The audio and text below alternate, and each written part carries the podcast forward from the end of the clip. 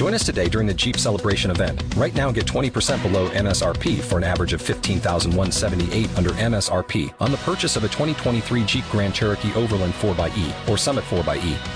Not compatible with lease offers or with any other consumer incentive offers. 15,178 average based on 20% below average MSRP from all 2023 Grand Cherokee Overland 4xE and Summit 4xE models in dealer stock. Residency restrictions apply. Take retail delivery from dealer stock by 4 1. Jeep is a registered trademark.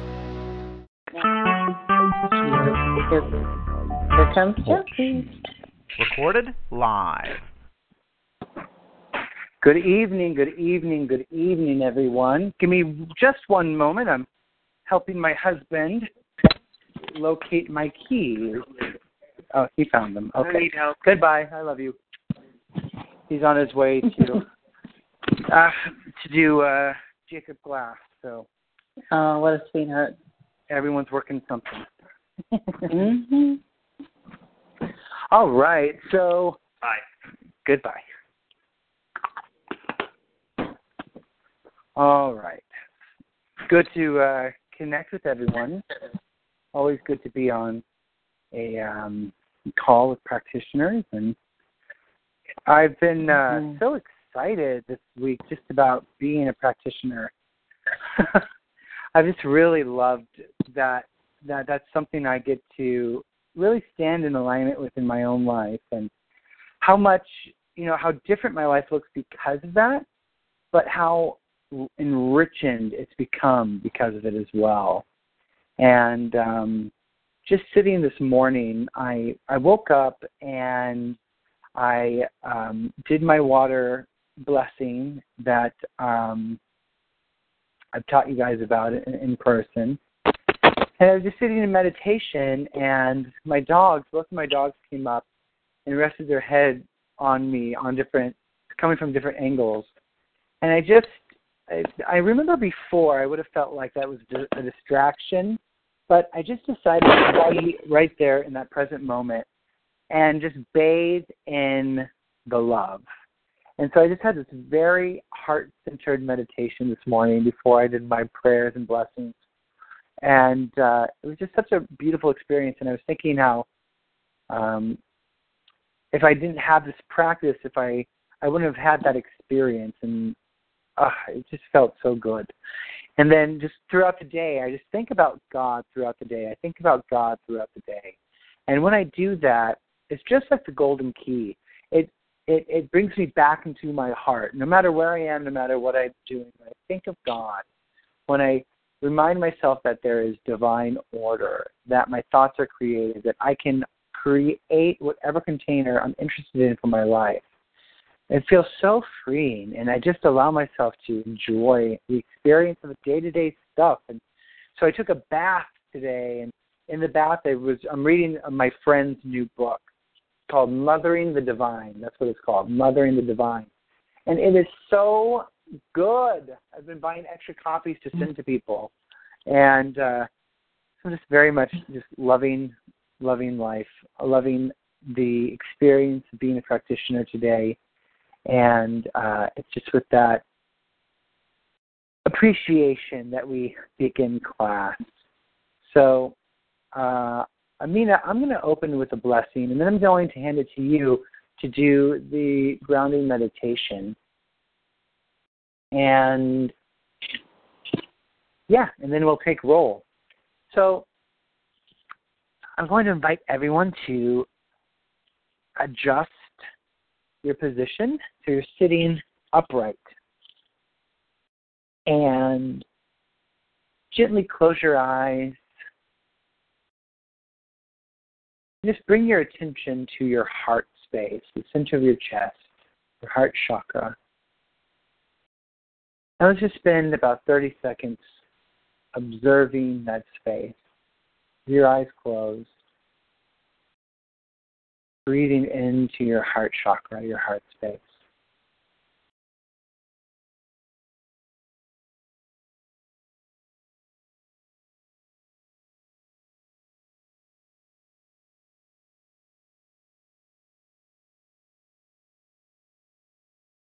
And our next breath is a breath of gratitude. So grateful and thankful for the opportunity to connect with one another tonight, declaring that this is a sacred circle.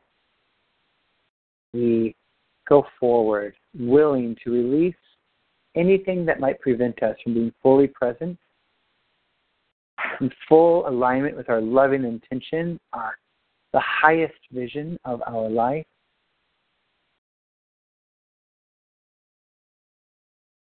As we remind ourselves the truth of who we are, we are the light of the world. We are the light of the world, and our function as the light of the world is forgiveness. Forgiveness being the ability to see the innocence in whomever stands before us. To recognize that seed of wisdom potential, that seed of enlightenment within ourselves, and share that awareness with whoever stands in front of us. So we dedicate this class tonight to any sentient being who is suffering, anyone who is feeling consumed by the circumstances of their life, anyone who's struggling. We dedicate this class to them and all the healing that is unfolding right here, right now. And it is unfolding right here, right now. We dedicate the merit of this practice to them knowing that where they are, love is, where we are, love is, and so it is. Amen. Amen. Thank you, Reverend Jesse. It's just staying in this prayerful state. We tune in and we see that beautiful white light. That beautiful white light, that brilliant light rotating clockwise in the center of our chest. And this ball is about the size of a tennis ball. And as it continues to rotate, we see that it is expanding. This beautiful white light is growing, filling our entire chest. And it flows up into our neck and fills our head. It flows down our shoulders into our arms and hands and fingers moving through the torso, filling our entire torso with light. This beautiful white light continues to flow down into our legs, filling all of our legs, going into our ankles, feet, and toes. Until, until our entire physical body is one in this brilliant white light.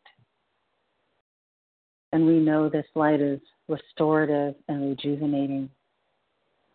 It soaks into every cell, atom, and electron of our being, every muscle, bone, and organ, completely filled with this brilliant white light. And this light continues to expand, activating a sacred circle on this call and for all who will listen later throughout our entire community. This brilliant white light fills the room that we're in fills the building we're in, fills the block that we're in, and continues to expand out throughout our entire neighborhood. White light, brilliant white light, and more white light, ever expanding, flowing throughout our city until it reaches the beach, seeps into the ocean, and instantaneously envelops the entire planet uniting every living being in this beautiful, brilliant white light. Collectively, we see the planet surrounded and enfolded in this light, soaked and saturated in appearances of war, poverty, suffering, dissolve and disappear. For when the light appears, the darkness must fade.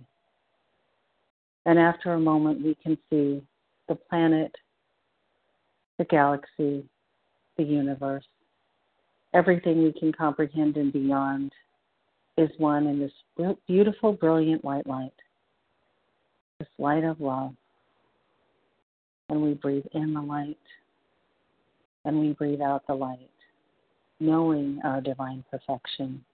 We continue to breathe in the light and we breathe out the light.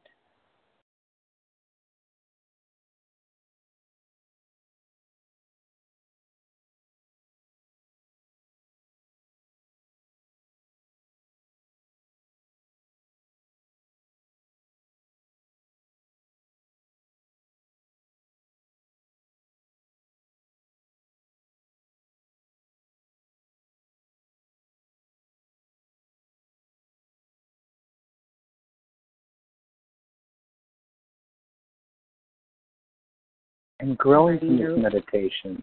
Let's, I'm going to take the baton loving, lovingly and uh, improvising, but keeping that awareness of the light as we breathe in and out. Develop an awareness of the light around the body. Really feel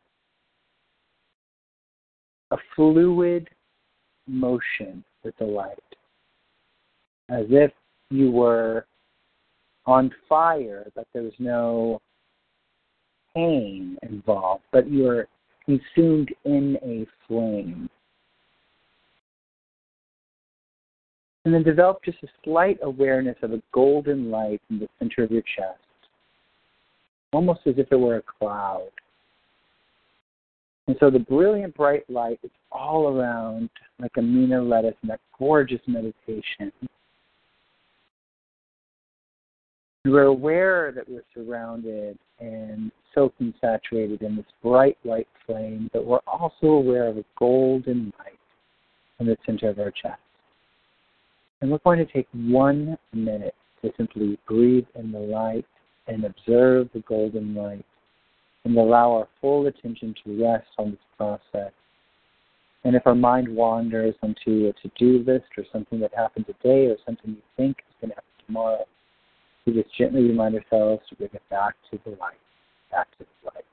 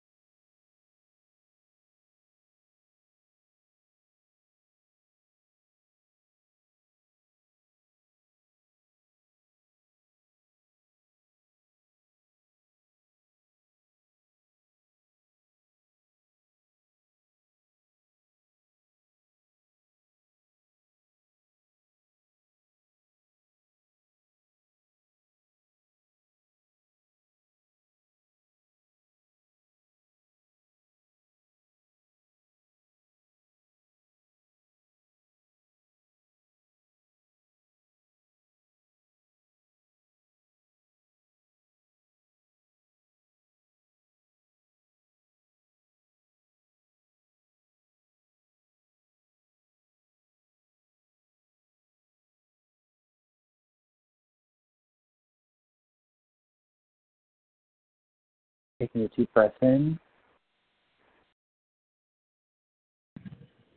We exhale completely into your lungs and let it out even more, completely empty your lungs. And take a deep breath in and completely fill the lungs. And then when your lungs are at full capacity, hold your breath. Sip in a little more air and squeeze your root lock, which is your sex organs and your anus. Squeeze it tightly. Hold the breath hold the breath, and release. And stretch up above your head. You move and roll your neck out a little bit. I mean, I'd like to apologize for cutting you off there. I uh, I wasn't sure if you were complete or not. I thought you were, so I thought you were waiting on my cue. So uh, I trust that. Oh, no problem. I was just good. about to say come back, so you, it was okay. perfect. so, who can tell me why we do the same meditation at the beginning of every service and every class? Who has an idea as to why we do the same meditation since we're expanding the conversation of our thoughts or thinking beliefs?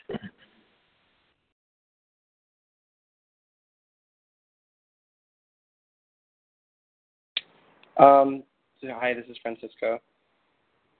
Hi. Hi. Um, I feel like the meditation itself is very grounding and and and people by everyone knowing the meditation, it helps to group everyone together.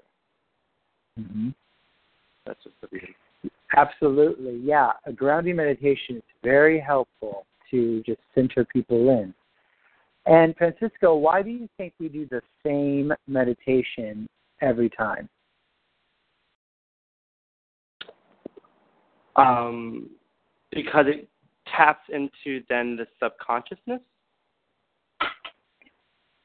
If just kind of going off of what our readings were um, this week, it's kind of like a tapping into that layer of subconsciousness that um, that works when we are not even aware of it.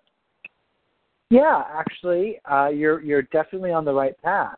Um, does anyone else have anything that, like because there's one more sort of step in that, and it's actually pretty. Um, it's so simple that you probably don't even think about it. But does anyone else have any guess at why it's the same meditation each time? I was going to say something like the repetition. It's like anything else. Like when you practice something, you get better and better at it. And mm-hmm. the other thing was that, you know, the previous one is sort of the gateway that brings you deeper into the next one. Like you, you go so far with the last one, and then there's a remembrance of that space you got to, and then you might be able to go even deeper still with the next round. Mm-hmm. Yeah, that's definitely true for the pra- as far as deepening the practice. It's definitely a perfect meditation for creating the space for you to go even deeper, to uh, reveal new levels. But there's also something very simple about it. I'll give one more person the opportunity. Yeah. Uh, I think it's because of familiar, being familiar with the same process over and over. You uh, automatically connect in, and you're so conditioned to getting connected that that same meditation brings you to that place quicker. Exactly. Yes, it's um, it's Pavlovian. So I'm sure most of you have heard of Pavlov's dog, which he was a, a researcher. Yeah. Uh, yeah, yeah, yeah. So he, you know, he would feed the dog, his dog, and every time he'd feed the dog, he would ring a bell. And so the dog began to associate uh, the bell with being fed. And it got to the space to where he could ring the bell and the dog would start to salivate even if there wasn't food around because he associated the food, uh, the bell with the food. And so if you've ever uh, been to more than one Marianne Williamson meditation uh, lecture, she still does that same meditation that she's been doing for 30 years at the start of every single one of her lectures. It's that golden light meditation. And because it, no matter what's going on, you can be talking to your neighbor, but as soon as you start that, she starts that golden light meditation, you know that it's time to center in.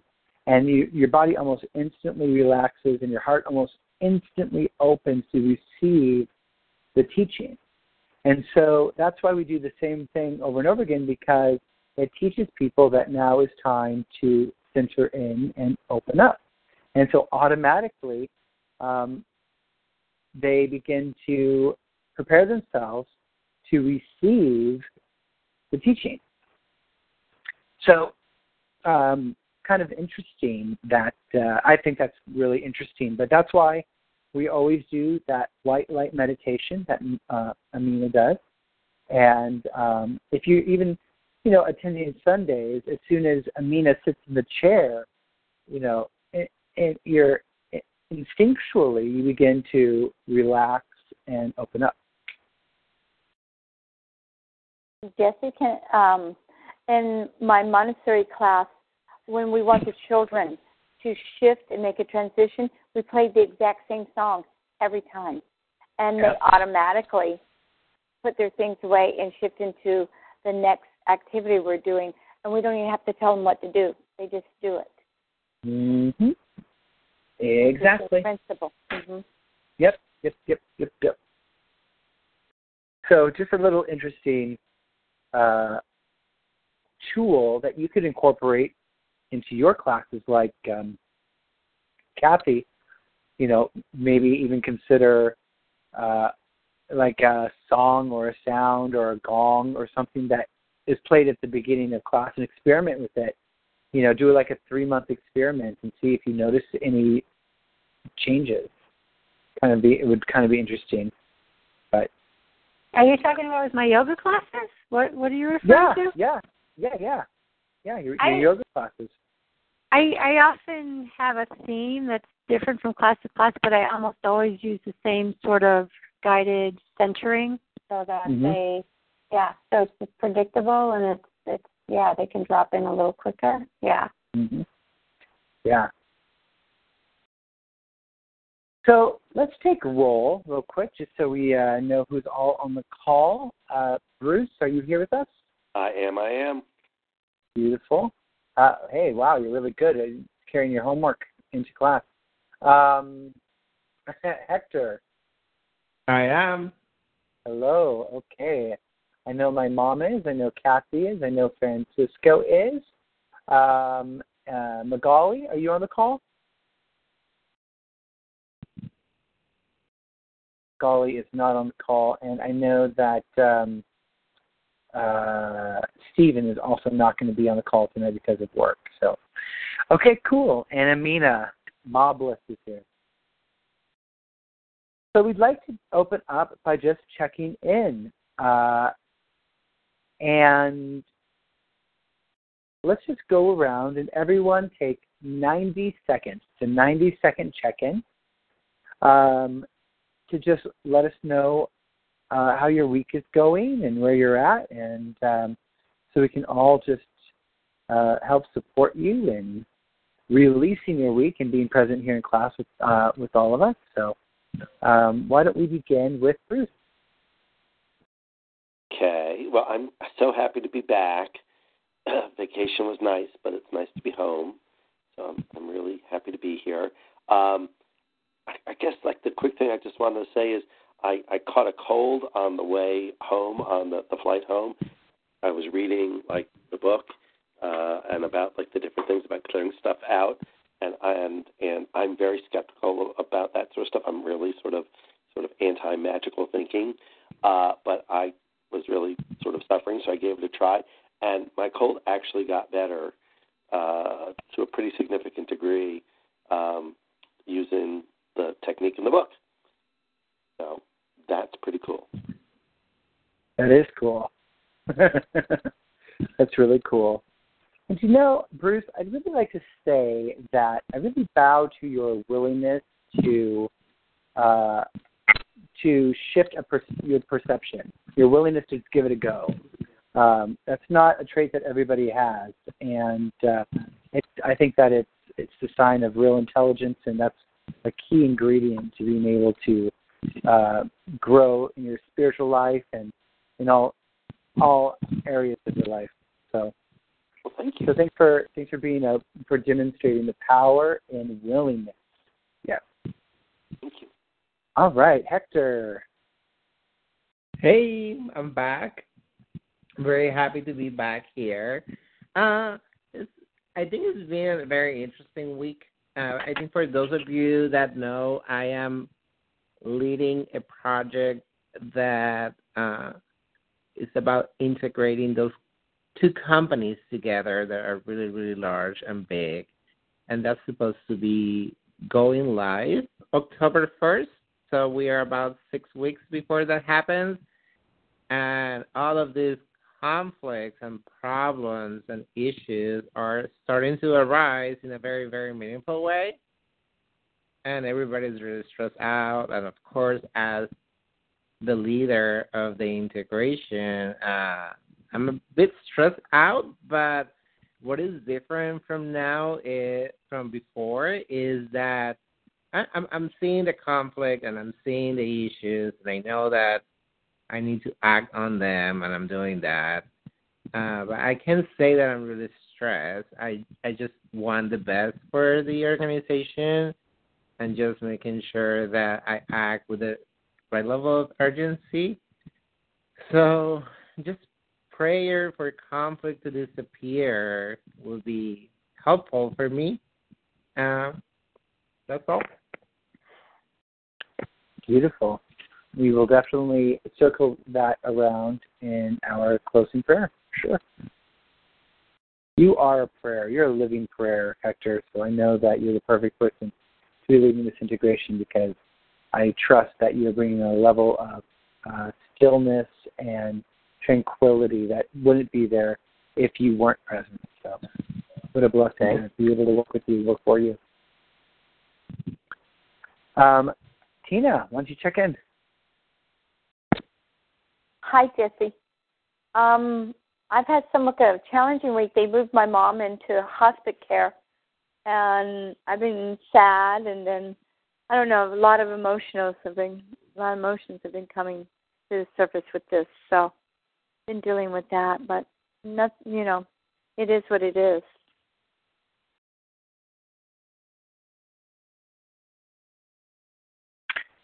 Is that is that your share? Yeah. Okay. Today it is. Okay. Well, we'll make sure to keep. uh I call her Grandma Chris, but Chris uh, in our in our prayers and uh, your family, our family too. Yeah, a lot of stuff is coming out. That's all. Yeah. Well, good. It's good that you're letting things come out. You're conscious of it. It's Beautiful. Kathy. Uh, hi, everybody. I had something interesting happen this morning that was really a great sort of insight revelation for me. Um, like you know, last year with the course club that I participated in with you and all the other folks at Inspire, I hosted my own and still am this this year with local folks, and I am with a partner right now who is really pretty lukewarm at best with the course. Uh, she doesn't really seem to connect with it, and um, but she's still committed nonetheless. And um, you know, because she says she sees something in me that's working, and that's what's sort of inspiring her. But what I found um, when I speak with her, sometimes I, uh, know, she'll share with me what she thinks the course means, and I don't think she has an accurate uh, understanding of it. And so, being in the role of facilitator, I thought like, okay, I'll sort of share what I think it means, and you know, what what a course perspective is. And I kind of realized that I don't need to do that today.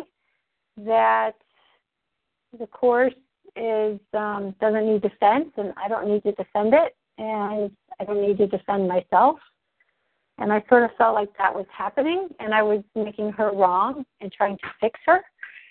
And I don't know, I was kind of excited about that because as a practitioner, you know, moving into this as a as a field, as a profession, as a way to make money, help people, etc. I'm not here to fix anybody, and um, so it was kind of a cool revelation for me to see that. And Beautiful. So, yeah. Yeah. Yeah, Mama.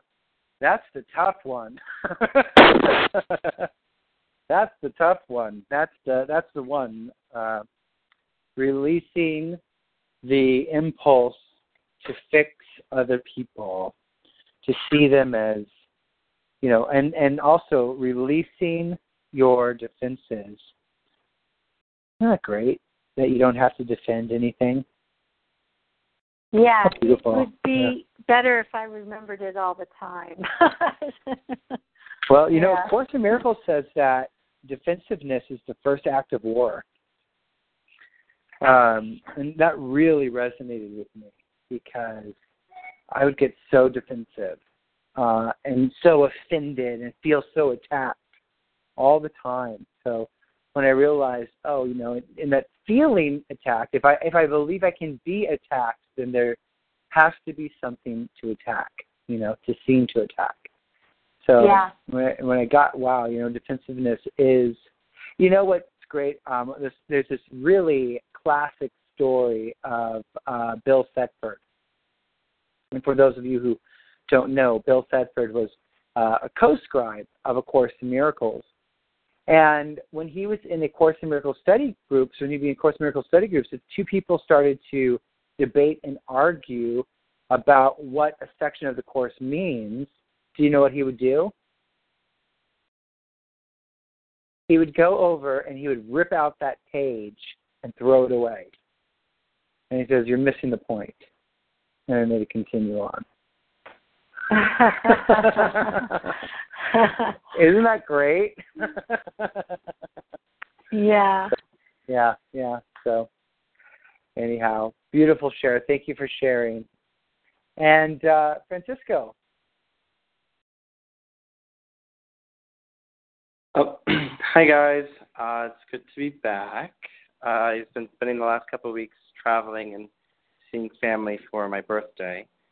Um, which that brought up a whole bunch of different things. I saw a lot of people that I haven't seen um, in decades, and I became aware of the different levels of thinking. Right, um, we get so used to being surrounded by our peers who we spend our time with now that when we get around people from our past, um, it's very interesting to see where we came from and our perspectives of things and how they've changed. Uh, and so that made me really grateful for the work that we've been doing um, the last six months and constantly trying to be on top of ourselves and and shift our perspectives of things. Um, I really liked the the reading um, this past week because it just gave a couple of different insights to the different tools and different technologies that people have been using um, over the last couple of centuries that kind of all get to the same point um, about clearing up the consciousness and being able to tap into it more regularly. So, yeah. Beautiful. Really great. Um, yeah, it's wonderful to see the trajectory, a clear trajectory of our journey, right? So to looking to looking at our lineage and our ancestors and but also just like loving them, loving them so much for, um, you know, giving us the gift of life, for uh, helping put us on the path, you know, even if it wasn't, um, you know, in a way that we would have preferred that they put us on the path. So it's really great to um, visit visit our our family. It's always a lot of chocked full of opportunity for sure. Am I forgetting someone? Am I missing anyone? Amina, would you like to check in?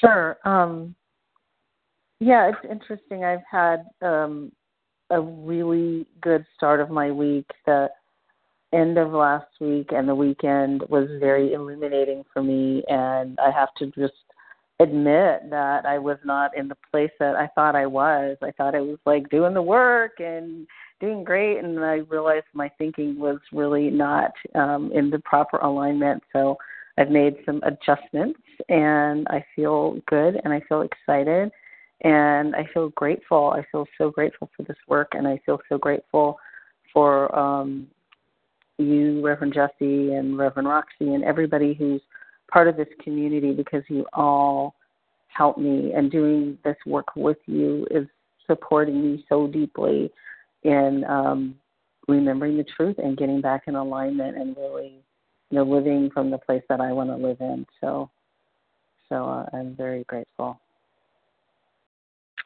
Very cool. Yes.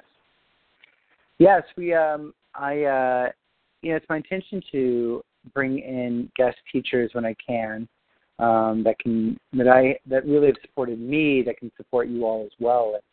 Um, we're going to meet next week. We're meeting on Saturday in person, and we're going to start exploring the four spiritual laws of prosperity by Edwene Gaines. We're actually going to do a four spiritual laws of prosperity workshop together.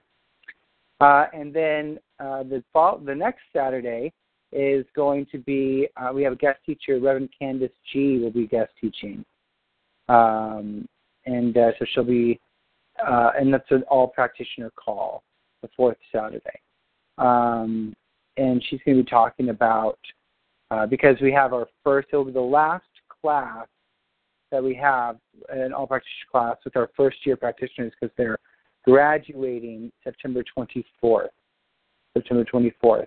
And so she's going to be speaking to, um, you know, what it means to be a practitioner and, and just in life, you know, what it means to be a practitioner, not just in spiritual community, but on the street and at work. And because I know a lot of people don't have aspirations to teach or coach and stuff like that, but just to deepen their own practice. But that doesn't mean you're not a practitioner.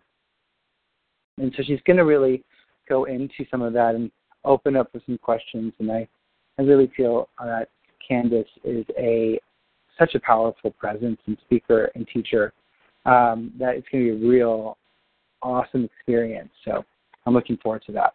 I'm looking forward to being on the call with her. All right, everyone. So without further ado, let us hop into our discussion about um, the Joseph Murphy material, Power of Your Subconscious Mind. And uh, we covered the chapter on practical techniques in mental healing. And really, what it is, I think, is this is a chapter full of different prayer methods, prayer techniques. So I'd like to hear from you all about what method you resonated with the most and that the one that really stood out to you uh, and one that you'll possibly incorporate into your own practice. So let's just start up at top again, and um, let's start with Bruce. Bruce, what uh, which one of these techniques did you really resonate with, or one that stood out to you, or maybe one that you've been already practicing? Um, yeah, the one that uh, I like. I mean, I, I liked all of them, and, and and they just honestly they didn't seem so terribly different because they were all sort of I, I don't know they all seemed pretty similar. But the sleeping one about um, you know I, I guess I I first learned about it called uh, you know, bedtime intentions.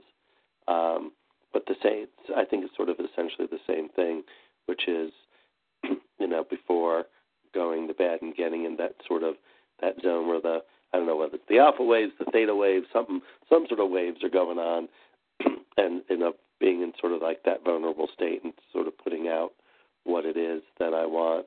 Um, I like that. That one. I I've had good success with that, just sort of, and then waking up in the morning and having some sort of an insight or, um, you know, feeling like like something shifted. Yeah. So if you were, I mean, to expand just sort of the the, the scope here, it's not just for sleeping. When else can you apply this method? Uh,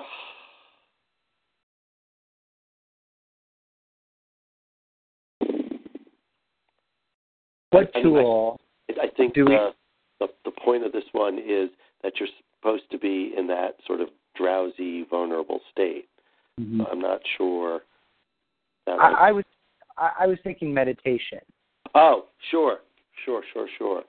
Yeah, like it's it's it's um, you know when we relax when we relax the body and we set the intention to just clear the mind, you know, or you know, bringing the intention into our dream state. This is actually a very creative state.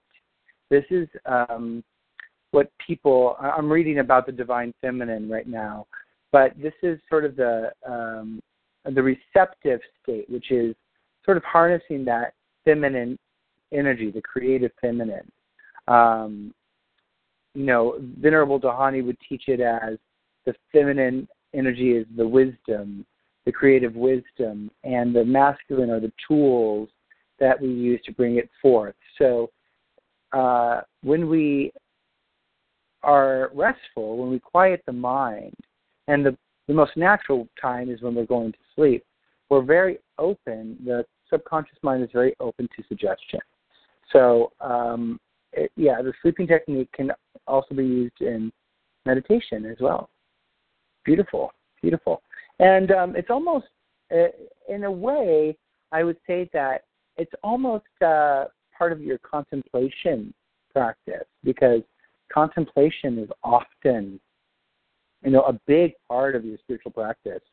But contemplation can be done while quieting the mind and, um, you know, looking at nature or just closing your eyes and just contemplation can be as simple as, you know, thinking prosperity, prosperity, prosperity, and seeing what arises when you focus on prosperity, and just seeing what comes up without judgment, and it's just observing, contemplating the true nature of prosperity or whatever it is that you're working in on at that time. So, um, yeah, really great. It's so helpful to plant those seeds of intention before bedtime.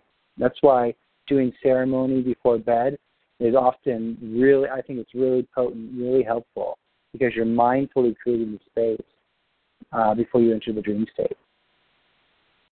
Um, any other thoughts, Bruce? No, that was that's yeah. I, I, like your expansion. You know, um, on that. I, I guess the only other thing is that it it be like as specific as possible. Just when mm-hmm. I ask general, I get general, and you know, I usually am after specific. So that'd be the only. Mm-hmm. Cool. Yeah. Beautiful. Beautiful. Um,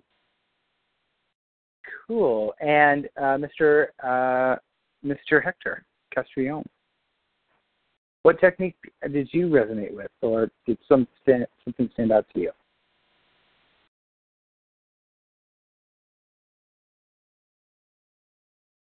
And maybe you're on mute, Hector. I was on mute. Yeah. Uh, so what I was saying is I really, really enjoy all of them. I think that right now in the point uh, where I am in my life, I find myself using a lot of the affirmative method and the decree mm. method. Uh, and I think that one of the most uh, powerful things that I gained from the course in the module before uh, through Science of Minds was how to pray, and that was very, very, very good for me. So I'm practicing those uh, two methods combined, which are very similar to one another. Uh, and what I did is I recorded, um, I wrote a prayer for myself, and I recorded it, and I listened to it all, like at least two or three times a day when I wake up, when I'm going to work, um, and before I go to bed. And I really, really like it. I love it. So those are the two that I really, uh, that I'm really practicing right now. Beautiful. It was interesting. I was looking at the affirmative method and I go, and I was thinking as I keep to say affirmative method, and I affirmed that, and look what was created. yeah. Yeah yeah, beautiful, Hector. Really great. Yeah, I mean, the affirmative method. It is. It's. It's very much like the declarative aspect of our uh, affirmative prayer. It's the D. Beautiful. It's also. Um, well, I'll leave it at that. Beautiful share. Thank you so much. Thank you so much. Um, Mom, what did you What did you find? Um, Jesse, I didn't read the assignment, but I do have a practice that I do. I'll share as what I do at night, every night, and I in a morning practice as well. And what I do is I um, I'll calm myself down with my breath and get very quiet, and I'll ask my higher holy self to travel to someone that I'm thinking about or that's in my thought or in my heart or whatever, or even maybe someone that's deceased whatever that I feel I want to connect with and ask him to deliver love to them for me. I said, you know, take this journey and bring back whatever message you have for me. And I like release my higher holy self to do that.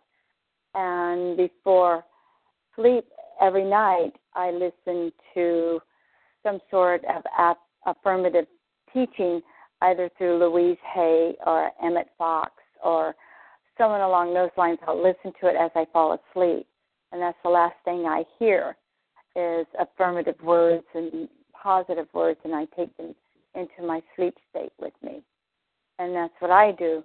And I do the same thing as waking up.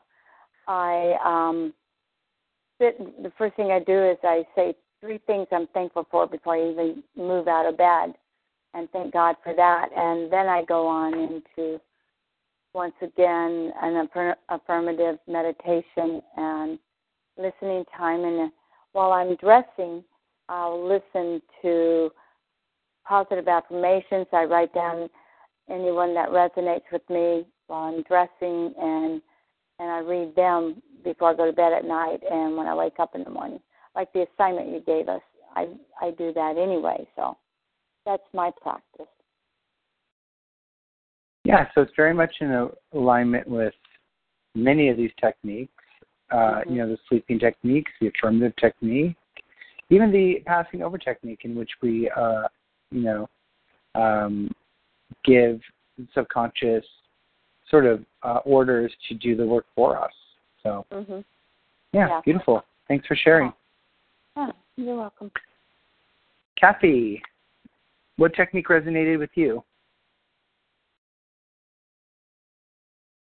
Um, I, I like so many of them, and you know, um, they, we've already kind of talked about a bunch of them. I, I sort of have an interesting story, two stories that have to do with, I guess we'd call it the decree method, where you know you you focus on that thing and you fortify it with your belief. You, you put your faith into it, and this is several years ago. I was sitting, I closed my eyes, and I just imagined that I was laying like someone was handing me hundred dollar bills, hundred dollar bills, and I was counting silently in my mind like one hundred, two hundred, three hundred.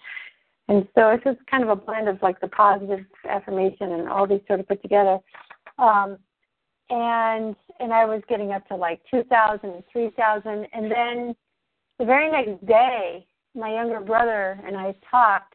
He was out of state, and he's a frequent flyer, and he knew that Jim and I were trying to get to Europe, and he donated his airline miles to us, which covered, you know, like five thousand dollars worth of airfare for both of us. So the airfare was completely free, and and then you know, and, and then like you forget about it. Like I thought about that when I was watching The Secret, the movie, you know, years ago, and then more recently I've been, you know, I sort of resurrected that, but with actual hundred dollar bills because Brad is moving out of the house and the flag on Friday to live up there, and he wanted me to be the keeper of his money so he wouldn't waste it or spend it. It's his rent money.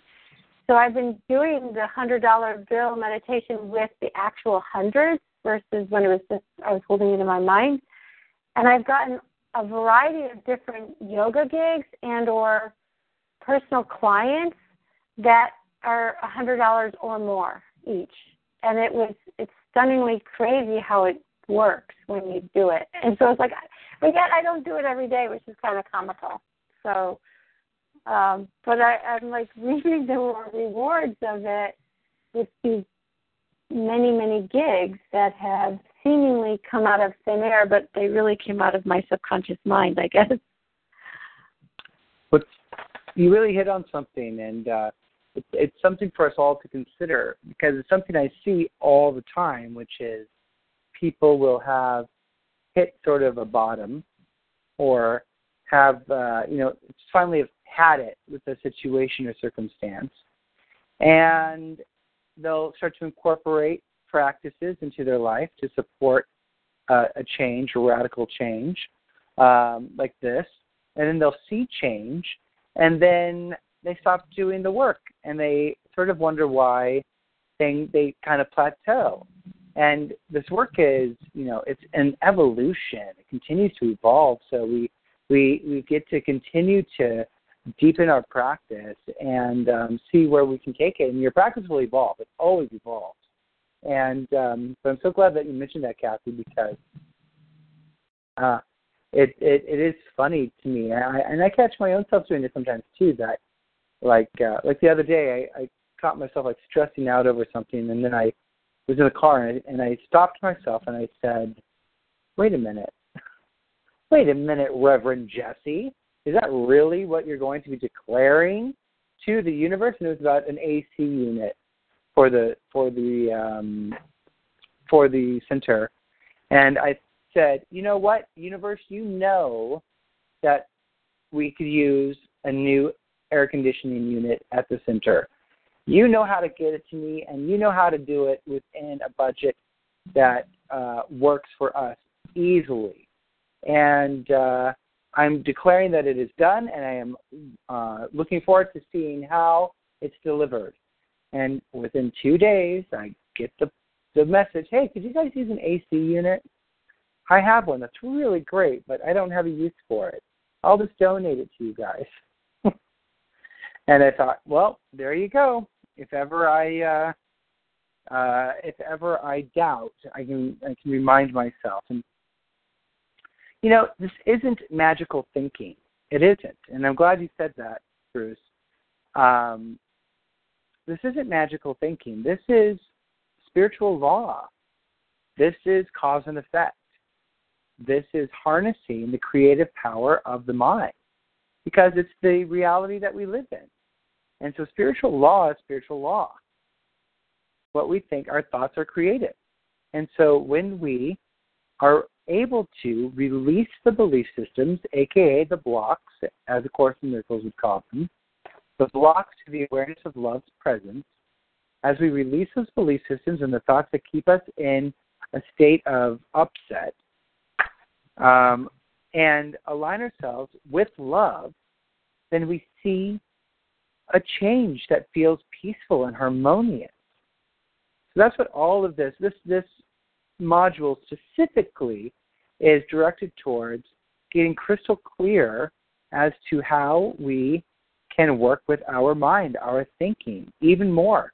And we get to learn techniques of inquiry so that when we are going back into victim consciousness, meaning we're blaming other people for our upset, we can shift it.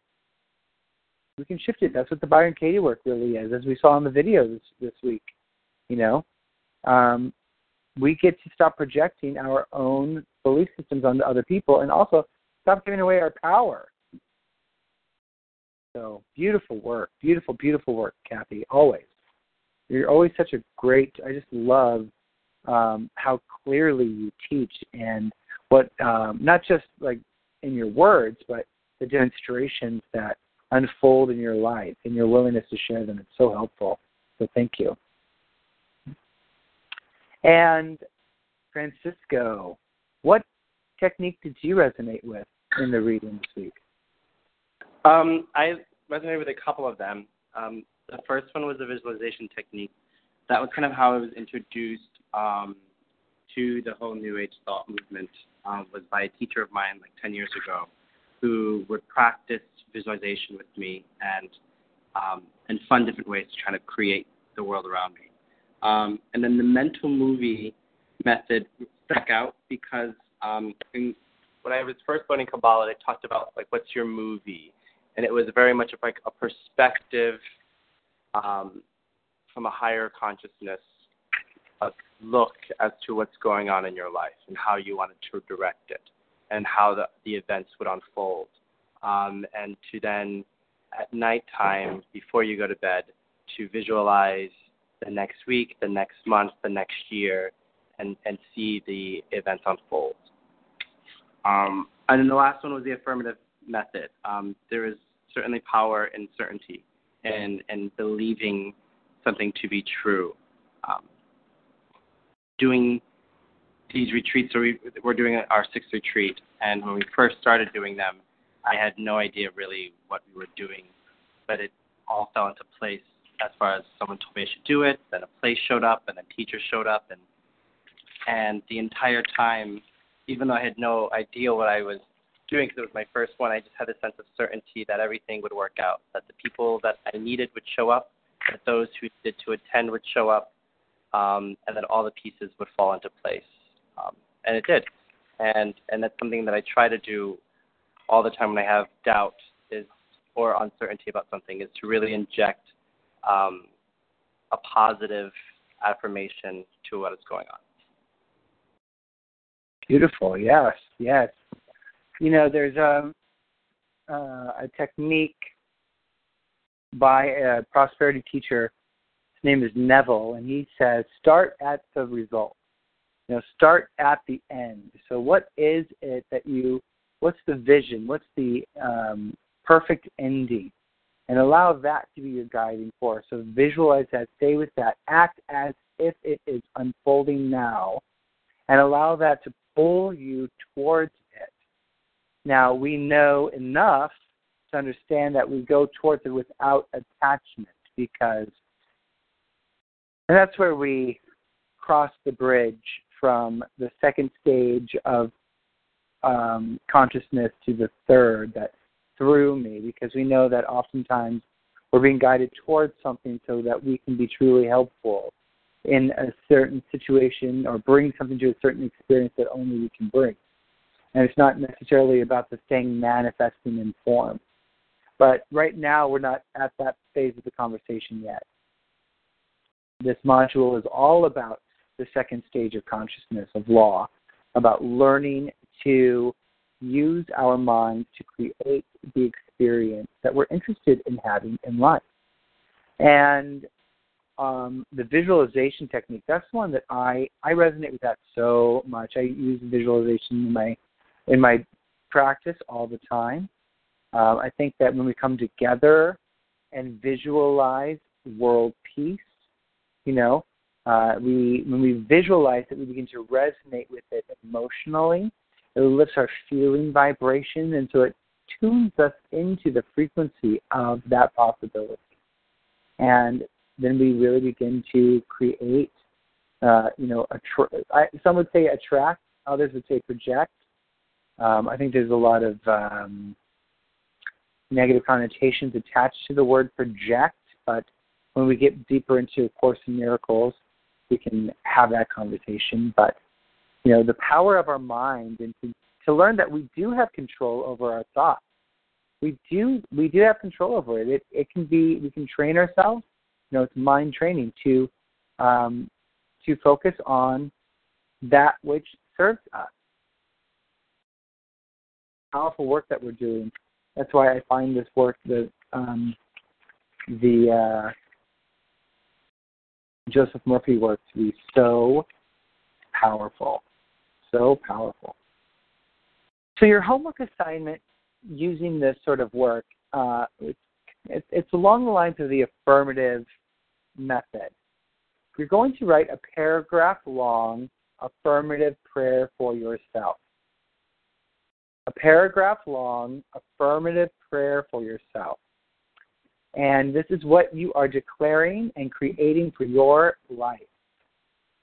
And so, really think about what it is you're interested in experiencing, even if it's a specific goal in the material world. It doesn't all have to be about you know um, uh, your spiritual life and your evolution. Though we know that everything is about your spiritual life and evolution, but if there's a specific vision that you are excited by, if there's a specific goal that's turning you on right now, or it could just be about a, a state of beingness that you are aspiring uh, to embody and express um, you're going to write an affirmative prayer declaring that it is unfolding now, declaring that it is done, declaring that you are open to receive this now, you are on the path now.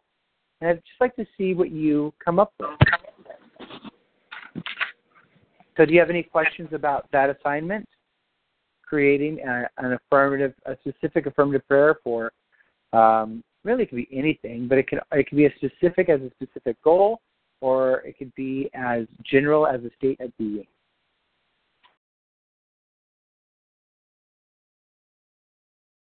Okay. And when you're writing it, uh, you know, look at some of these techniques and see which ones you're you're you're sort of uh, using um, in your in the prayers, and uh, use it as a guide too, and see what you come up with.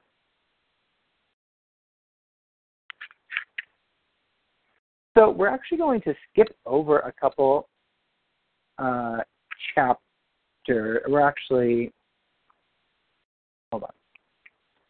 Where are you, chapter?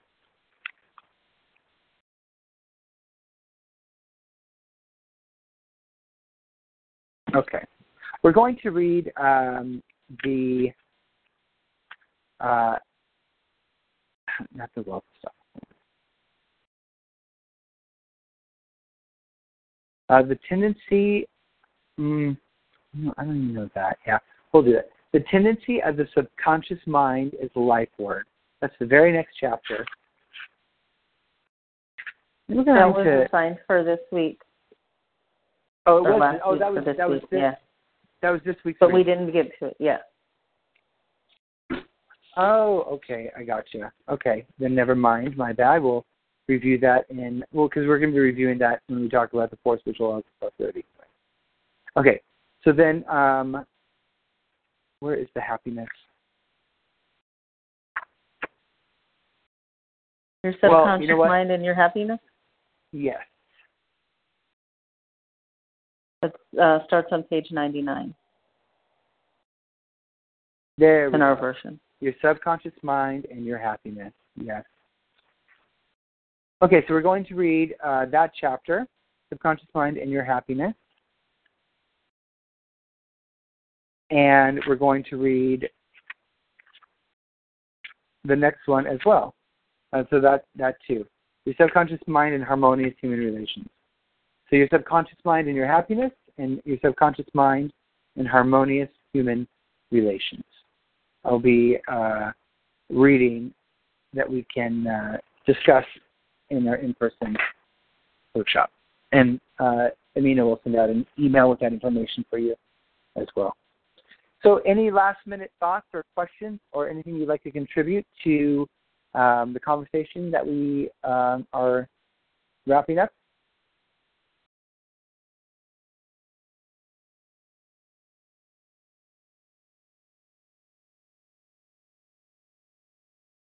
Let's go around the circle and everybody share one thing, one thing that you are really grateful for today. So we'll start with Bruce. Um, I'm grateful for feeling better. Yes, I am grateful for your radiant health as well, Bruce. Um, and uh, Hector. Uh, I'm very thankful for having a, a very positive outlook about life? Yes, I am grateful for your expansive awareness as well. Absolutely. I'm knowing that for you. I'm grateful. Mom, what are you grateful for? I'm grateful for my new co teacher that is so um, uplifting and positive, and I love being in the same room with her all day. Yes, I am so grateful for your harmonious relationships too. How wonderful that your life is full of harmonious and loving relationships. Kathy?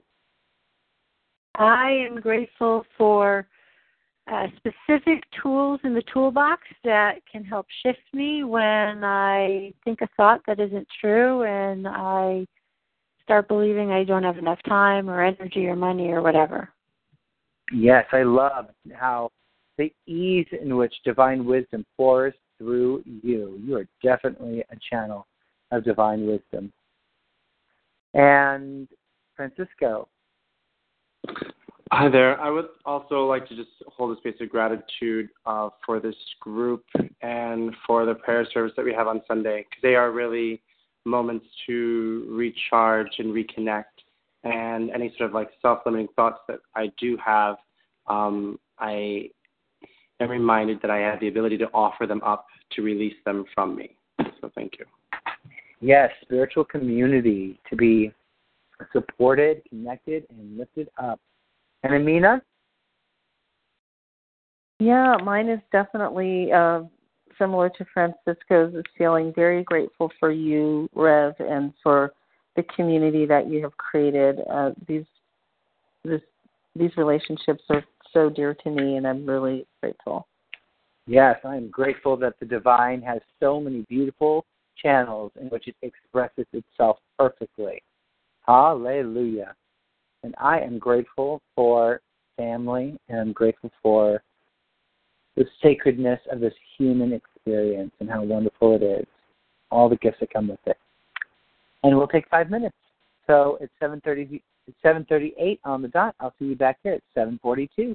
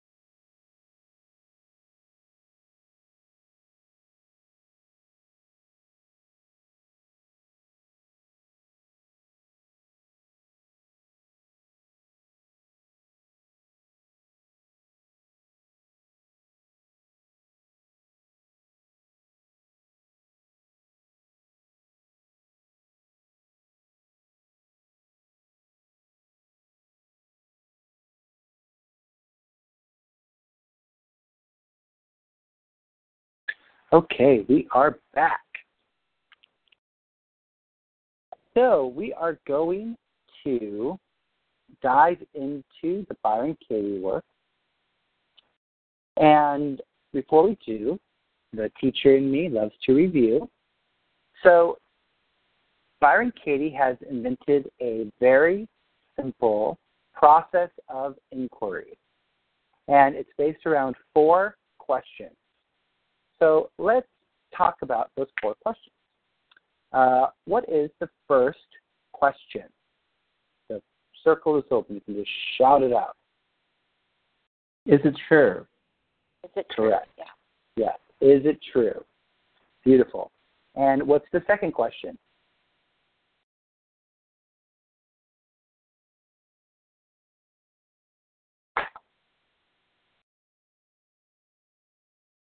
Anyone? Is it how how to turn it around? How to turn it about? Nope. It's just Can you a question. possibly know that it's true? Can you absolutely know that it's true? Okay. And then the third question is So would you be without that thought? uh, I think that's the fourth question. Oh. And how you turn it about? No, no. No. So the third question, Is how do you react when you believe that that's true? Uh, yes. You- How do you feel? What does it make you feel? When you believe that thought, how does it feel? And then the last question is what Hector said Who would you be without that thought? And then we go into the turnaround. So, an example of a turnaround would be Jim is making me feel bad about myself. So a turnaround to Jim is making me feel bad about myself would be Jim is not making me feel bad about myself. That's the most basic turnaround. It's just the opposite. So the, the turnaround from Jim is making me feel bad about myself is Jim is not making me feel bad about myself.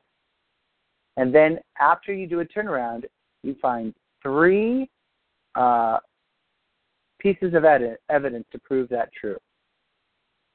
So Jim is not making me feel bad about myself because he's not doing anything on purpose to make me feel bad about myself. He's he actually he brought me Starbucks last week. So that's another reason why Jim is not making me feel bad about myself. And you know, he um he actually uh checks in with me every day. So three ways that Jim is not turning uh, is not tr- making me feel bad about myself. So it's another turnaround. I am making me feel bad about myself. Okay. So what are three examples of how I am making me feel bad about myself? Well, every time Jim doesn't compliment me, I take it personally, and I think that he's ignoring me. Um, I uh, put all this time and energy into getting ready and looking good so that I can get receive the attention from someone who's not um, giving me attention the way that I want it to be. And I am criticizing myself every time I gain a pound. So that's three ways that I am making me feel bad about myself. And now I'm starting to see, oh, you mean Jim's really not doing anything except being Jim. And I'm believing that Jim should be different. I want Jim to be different. So, through this simple process of inquiry, we begin to see how we project our own beliefs onto other people. The great example, which you all picked up on this week, was the mother who was afraid that her son was weird. And most of you caught on, she's probably afraid that she's weird. And she's project, projecting that onto her kid who's just being him. But what's interesting, and this is how this happens, is she's planting the seeds into her son's mind that there's something wrong. And that's how so many of us have developed the story that we have about ourselves is it was our parents' own fears or beliefs that they projected onto us that created our identity about ourselves. And so, next module is all about forgiveness. And so, we begin the process of even uncovering, un, unweaving that.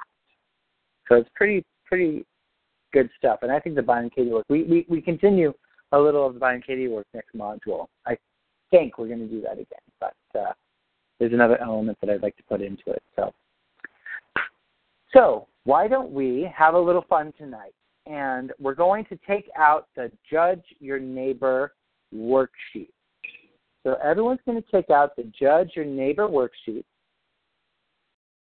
And you're going to fill out number one and number two on the Judge Your Neighbor worksheet. Just number one and number two. Now, where is that, the, the Judge Your Neighbor worksheet? Yeah. Um, I gave them to you. They were in that packet that I gave to you with the Byron Katie booklet. Oh, okay. Yeah. Um, if, if you, you don't, don't, have that, go ahead, Nina. Sorry, if if you don't have that, you can go to thework.com and um, get the Judge Your Neighbor worksheet there. Okay, thank you. Uh huh. I think even in the little booklet they have a they have one sort of filled out, don't they? You can kind of just fill in the blanks, but I would go to thework.com because it'll be less confusing. Um, yeah, page 24. Yeah, there you go. So here's the invitation, guys, is to uh, be really uh, transparent with this with this work. And like she says, even if you are 99% healed, that 1% has will, will ruin your life. so this is the opportunity to really put stuff, uh, to put you know pen to paper, to put your thoughts on paper, and it's really, really healing to just be authentic and say, I'm mad at Jim because he is ruining my life. You know, I am I'm disappointed in my son because he, you know, he turned out to be a drug addict. You know, whatever it might be, have give yourself permission to not be so spiritual about it. Um, and I'm going to give you three to five minutes to fill out the paper, the, the worksheet. Three to five minutes, number one number two. And then together, uh, we'll go over some of these, and Mina, you're allowed to play as well. We'll see how many of these we can get through tonight, just so you can start to experience a little bit of the work at play. So it's 7:51. We'll come back at 7:55. And I invite you to have an honest and thorough number one and number two filled out on the Judge Neighbor worksheet. Have at it.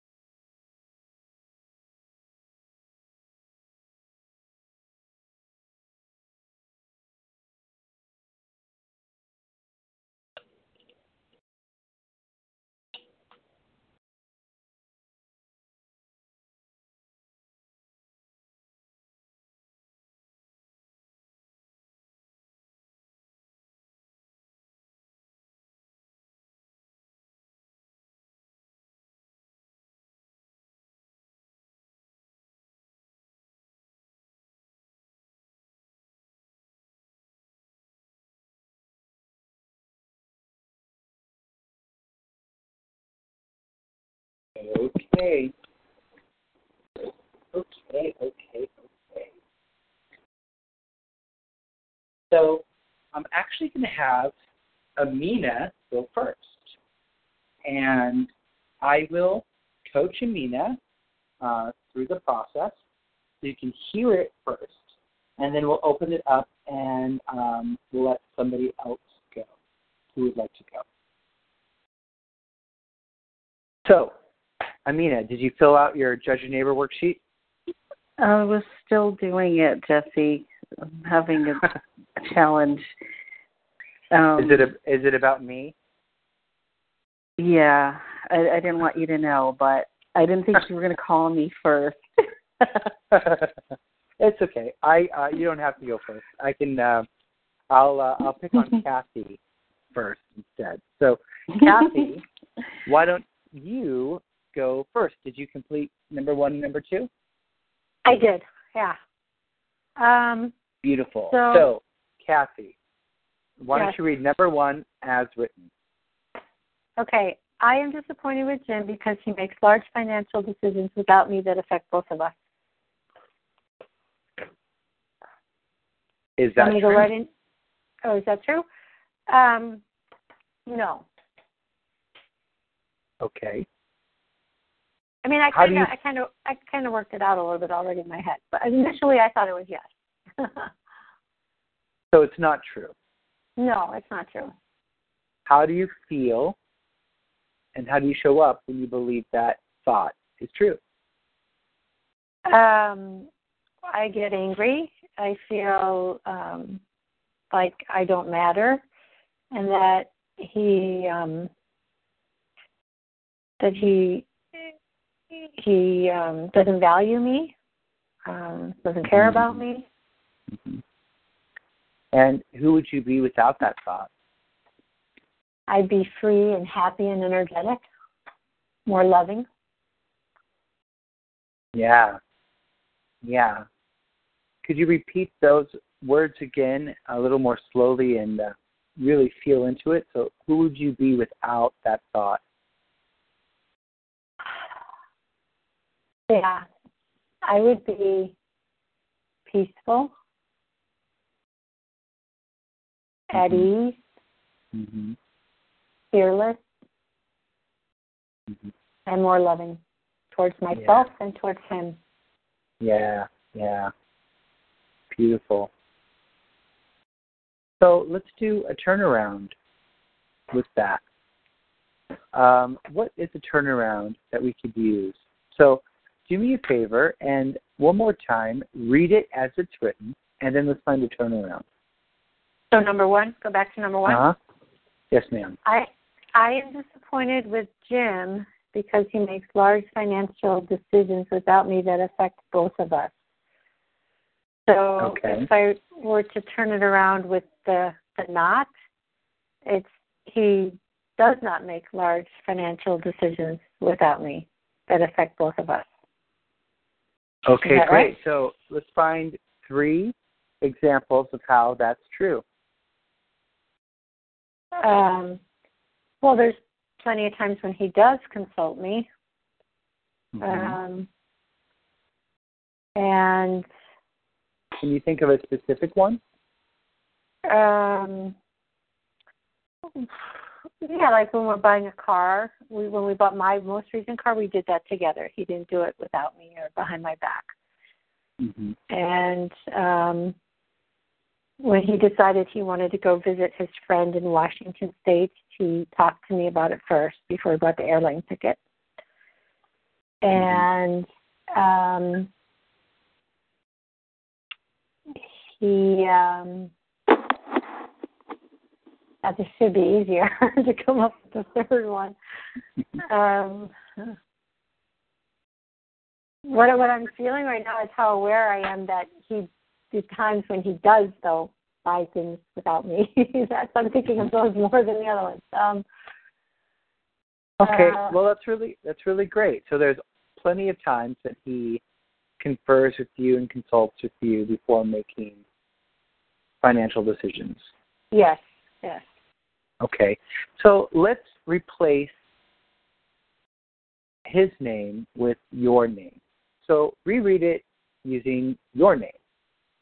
I am disappointed with myself, Kathy, because I make large financial decisions without um, without him that affect both of us. Okay. Now, can you find three examples of how that might be true?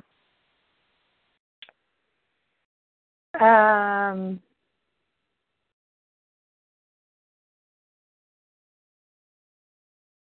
well, I I I buy all the groceries and I don't like ask them like, do you you know what do you want me to spend on this purchase today? Just you know, I um I just I really sort of have no limit or budget. It's just oh I I want kiwis, I want bananas. Let's get that steak. It's on sale. I I make my own.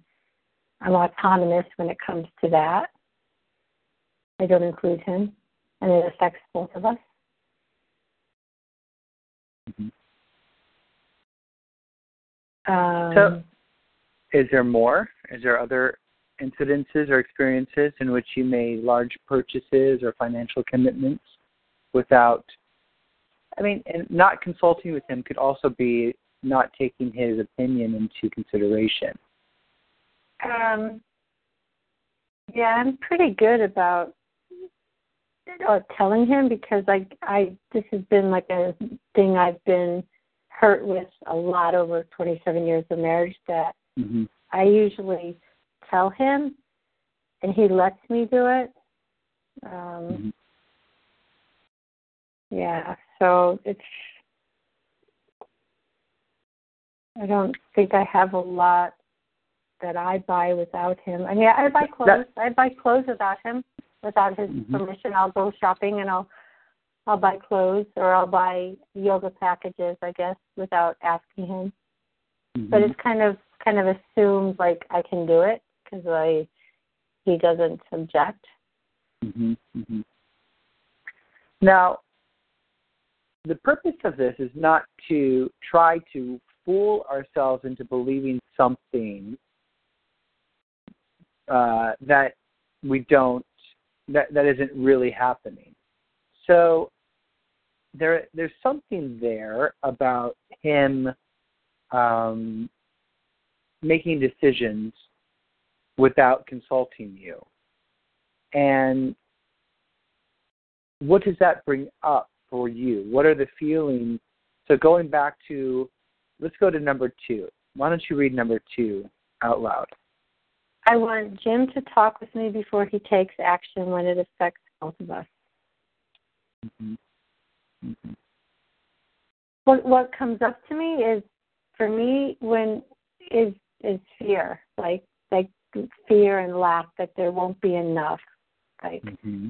I do I do sense that I I I buy whatever the hell I want, but when it comes to him, I want him to ask me um, particularly if it's more sizable. Like we just repaired Brad's car for twelve hundred dollars, but he was going to be getting a new car, so we didn't talk about repairing it at all. And I, the next thing I know, he's the mechanics at the house fixing it for cash, and mm-hmm. I got I got butthurt about that because it reminded me of the time he bought a Bronco without asking me Mm-hmm. And it reminds me of the times he throws things out without that belong to me without him even asking me if I want it still or need it or mm-hmm. and how does it make you feel? It makes me feel uh, violated and it makes me feel um, like I can't count on him to respect my my feelings, my opinions, my possessions, Mhm. Mhm. I I feel I feel like I'm on um shaky ground. Like I just like he's not safe for me in that way. That's how I feel. Mm-hmm. So let's go back to that top one. And what was the original feeling tone that you put in? So read the first one as it's written. I put I am disappointed with him because but I've had some time, like this repair, the twelve hundred dollar repair thing that I was initially thinking about. That Mhm. already, that was like at least five days ago already. So I've had some time to sort of chill. But I was more mad when I first found out. I was more Mhm. mad. I was angry. Those that would have been the word I would have chosen then. But Mhm. now it's diffused some a little bit. So now I was just disappointed that Mhm. Mhm. that he made this large financial decision without me. And I feel like it affects both of us. So, what I'm sensing is that you feel violated. You feel, um, in a sense, that there's a that betrayal and a powerlessness in that. You know, uh, Yeah. there's a sense of victimization in that, of um, of feeling invisible and um, like he doesn't consider your feelings and your perspective in his decision making process and how does that make you feel Uh, how does it make me feel? Um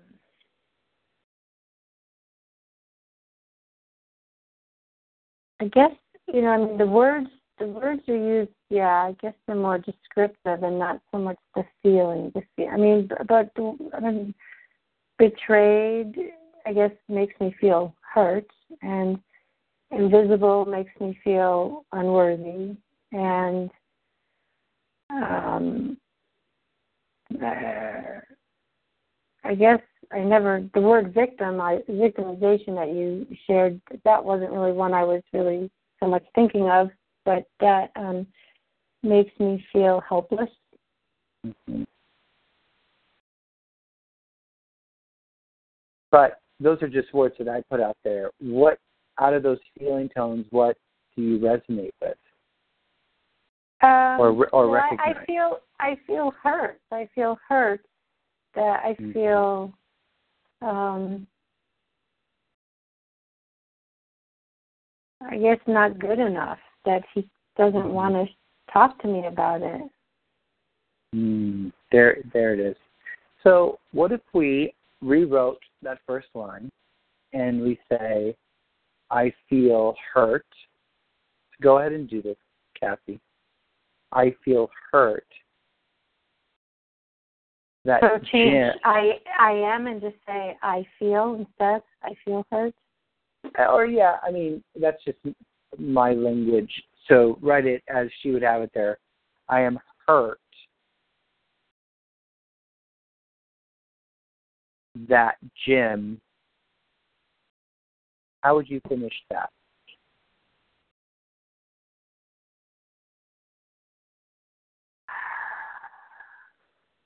That Jim doesn't value me or my Well, okay, I think we could. I could think we could put it right. Pause right there. I get. I'm hurt that Jim doesn't value me. Okay. Yep. I'm hurt that Jim doesn't value me. because it feels as though that is what's underneath a lot of the layer. Like like the surface issue is not consulting with me with financial things. What feels Mhm. under it is I'm hurt that Jim doesn't value me. You know, he Mhm. doesn't value me enough to consult with me, to partner with me, especially in decisions that affects us, the family. Right. So, so now we have something uh, I think that's a little more closer to the bone. So now let's do the the process, the work with the revised statement. okay. So read it. Read the revised statement. I feel hurt with Jim because he doesn't value me. Is that true? No. How do you feel or react when you believe that that's true? I feel awful, um, unloved, unrespected, uncared for, uncherished. hmm And who would you be? How would you show up without that thought? I'd be lighthearted and carefree and joyful and vibrant. yeah. free, alive. Mm-hmm. Yeah. Let's do a turnaround with that, and let's let's substitute Jim's name for your name, and reread okay. it with your name. Okay. I feel hurt with myself, Kathy, when because I don't value me. So, what are three examples times that you don't value yourself, or ways that you don't value yourself? Maybe even in your relationship with your husband. Um, I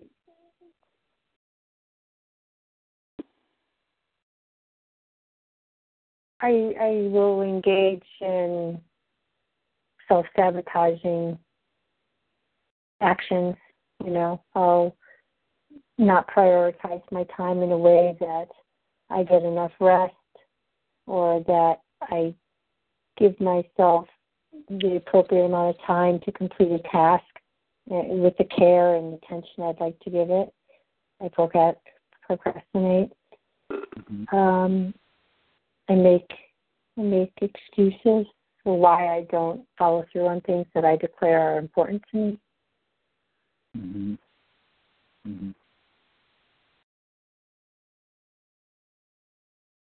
What about in context to Jim? How are ways that you don't value yourself in your marriage? Um, value myself or value him in the marriage? Value yourself. How are you not valuing yourself? So, how are ways that you, in in essence, how, what are some ways? How are ways that you give away your power in your relationship? Well, I let him. I, I let myself be upset when he buys things without consulting me. I give away my peace of mind. I get. I allow myself to move into fear that we don't have enough, mm-hmm. or or I'll I'll come at him with like more attack, like, you know, I can't believe you did that, or you know, I, I, you know, I can't believe you you bought you you spend that much money without even telling me. I'd I blame him. So, mm-hmm. Mm-hmm. so why he, do you think? Why, why did Jim spend the money on the car? Well, what he said was that he was concerned about Brad, you know, driving up and down, the, you know, the mountain to Flag, and wanted him to have a safe car while he's living away from home. Yeah.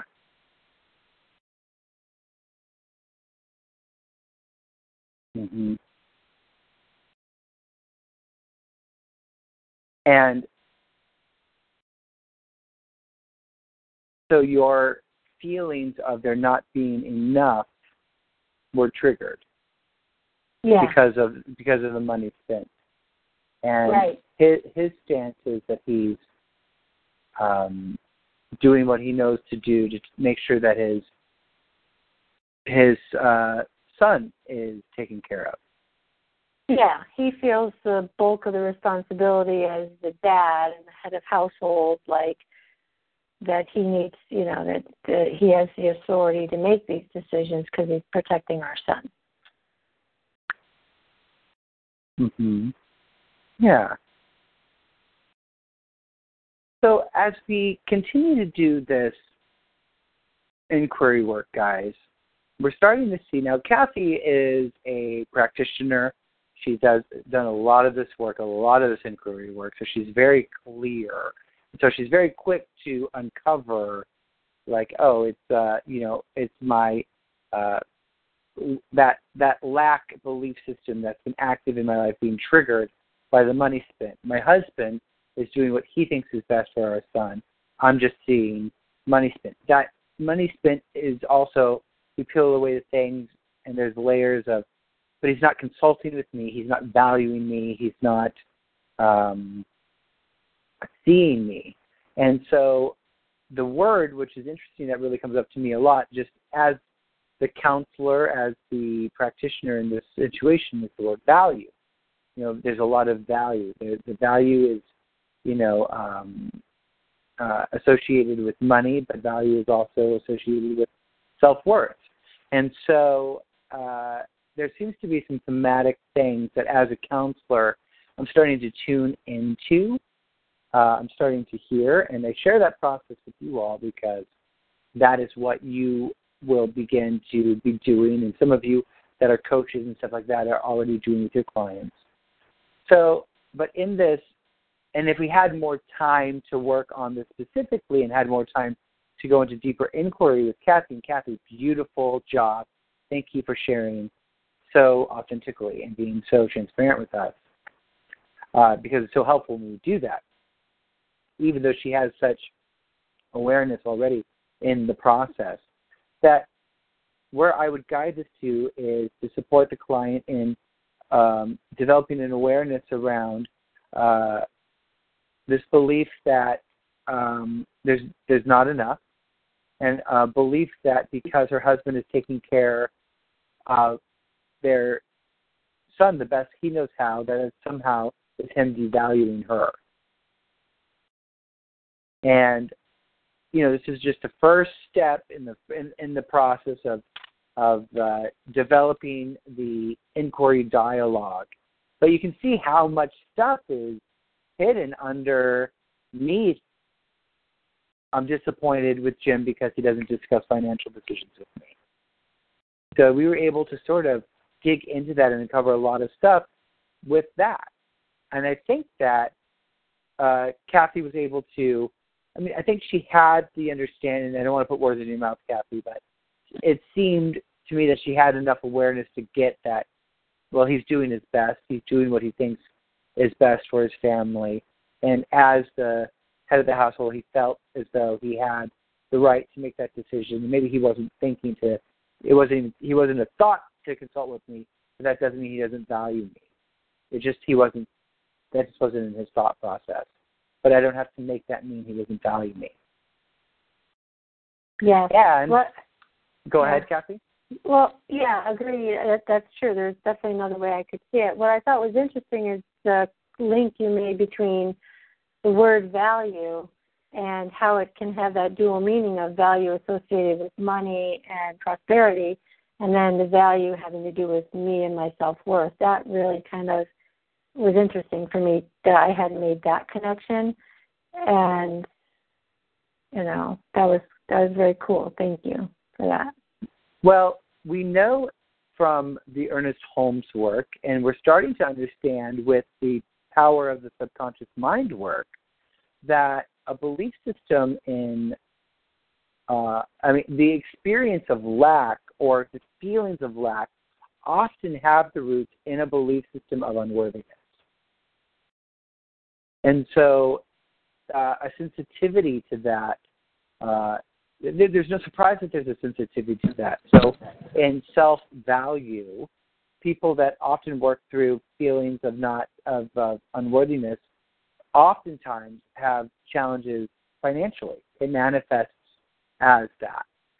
Um, I'm sure Bruce could say that as a, a career coach uh, or a life coach and stuff like that, he sees a lot of people you know, not asking a livable rate for themselves for services that they deserve to be paid a lot of money for because they don't believe they're worthy of asking that price.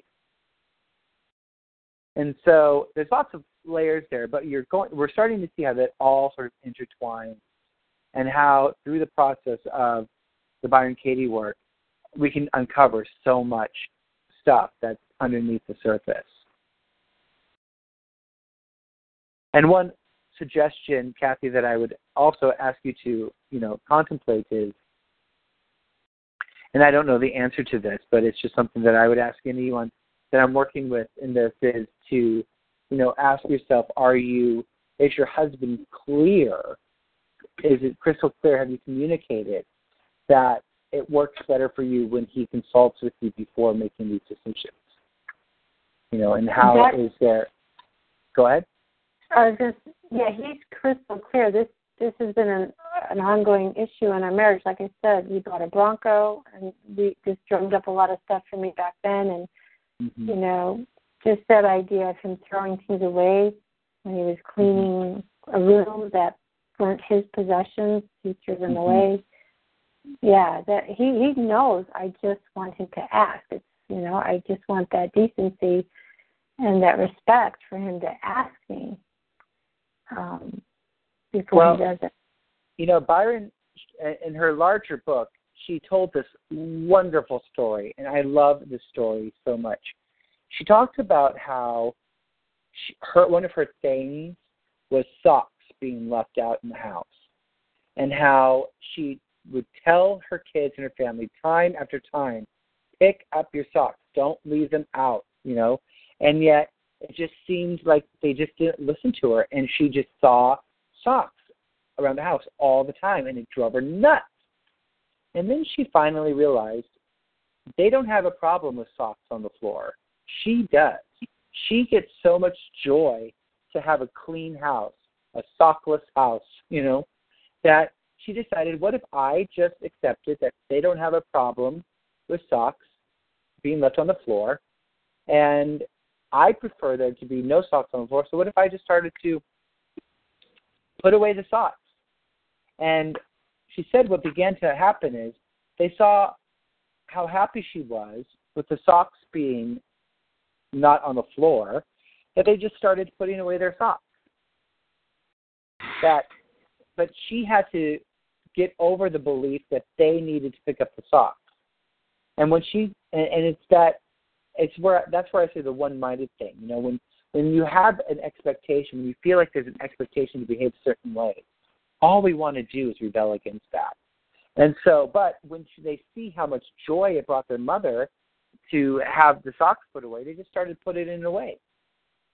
And so, I share that because, you know, you gave at least three examples of things that you of spending that you do uh, that you don't consult with them, that you just assume are givens.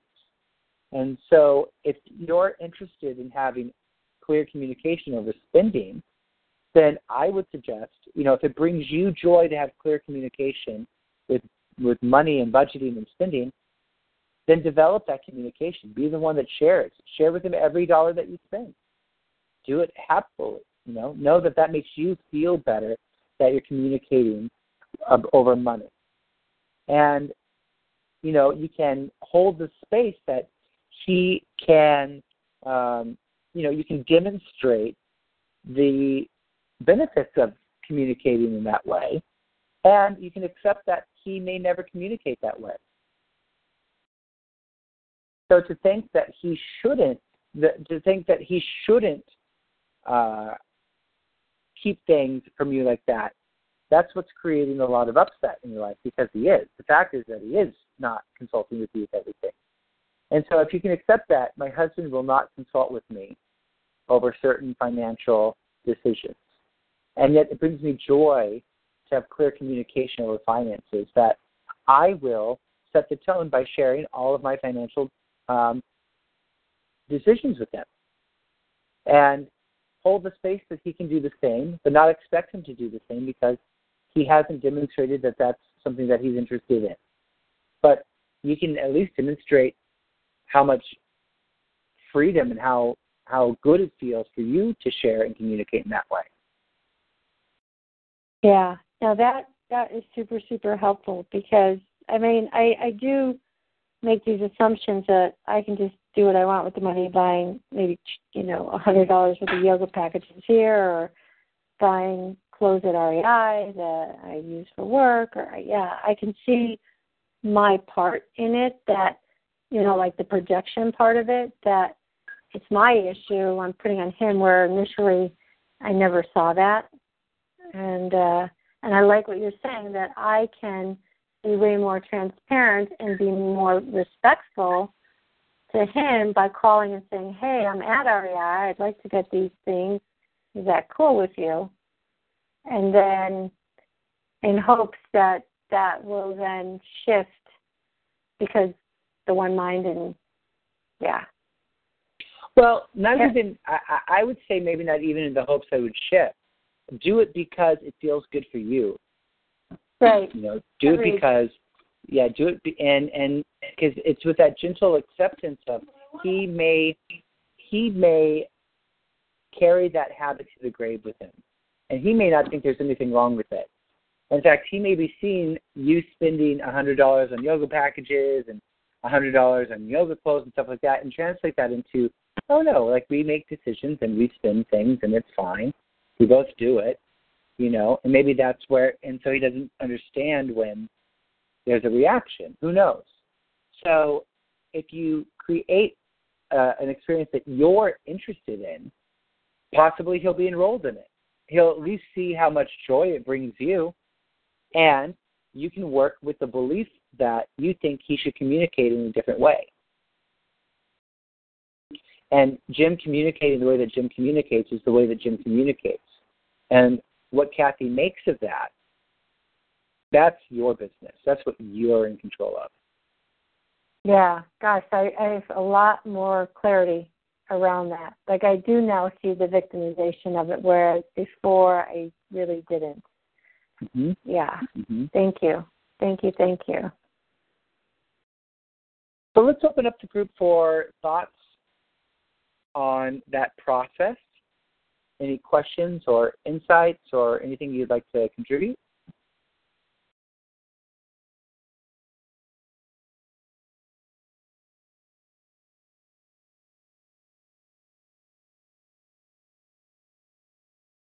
I just want to say thank you, Kathy and Reverend Jesse. I thought that was really powerful and really clear and something that can apply to a lot of people's situations in a you know different ways. So thank you.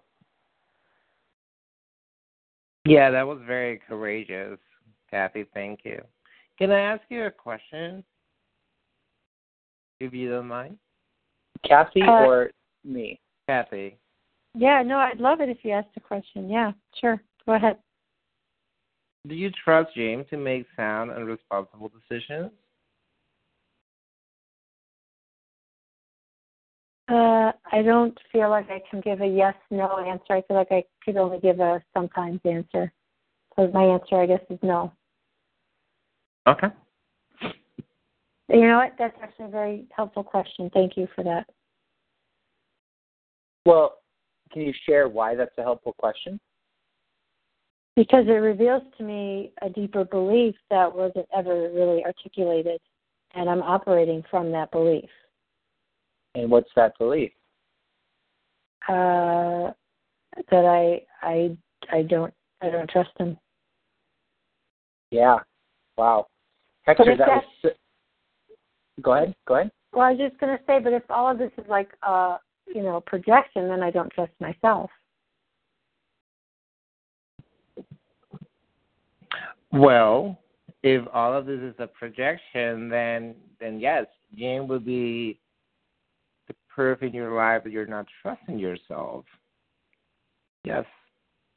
Say it again, Hector. Say it again. What? Yeah, you're right. If it is a projection, then you put Jim in your life to validate that you're not trusting yourself. Oh, okay. But okay, But got it. that- Yeah.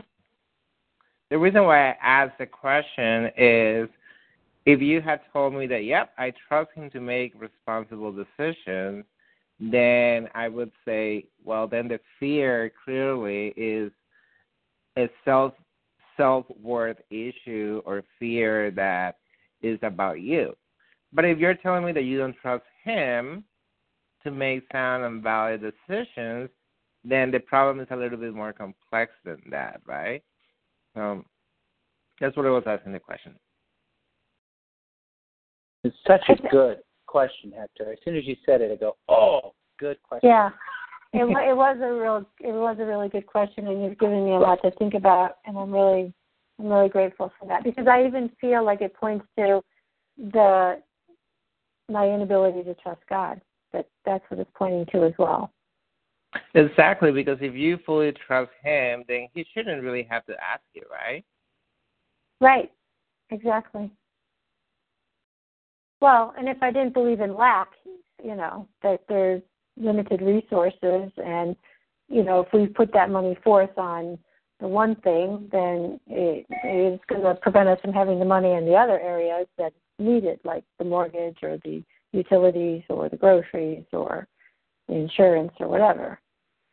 So it's, it's, there's really a lot there, like what Jesse is saying, is that, you know, once you sort of open the door, it's like, you know, you can really dig and find a lot of like ghosts and skeletons in the closet. Right. And, you know, to that point as well, just in relating to people, and remember, we always find evidence to prove our beliefs right. So, if there is an underlining, and I love Hector that you brought that up, that there's an underlining belief that Jim is untrustworthy, then you have to find the proof that that's true.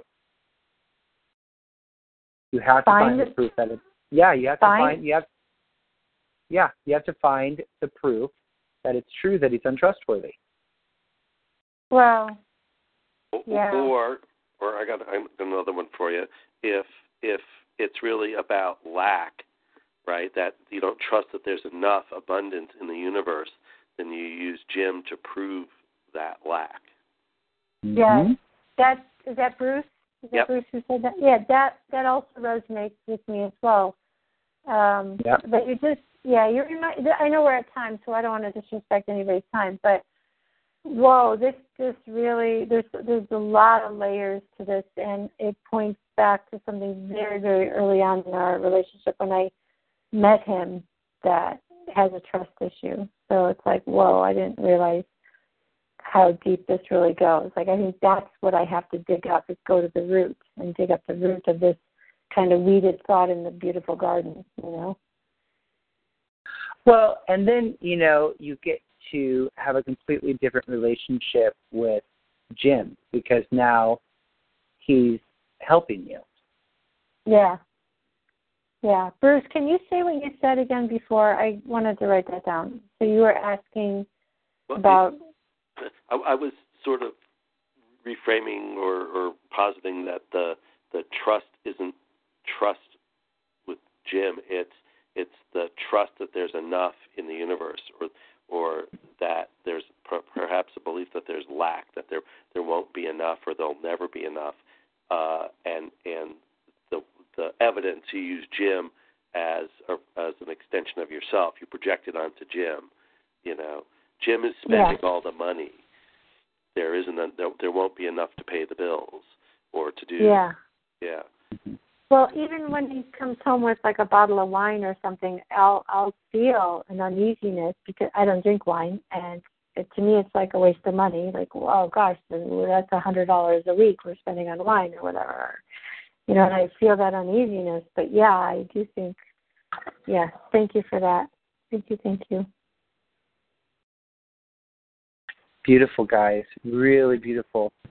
And just a reminder as we go forward, uh, because we're going to start doing opening up the group for group coaching or yeah, coaching, counseling.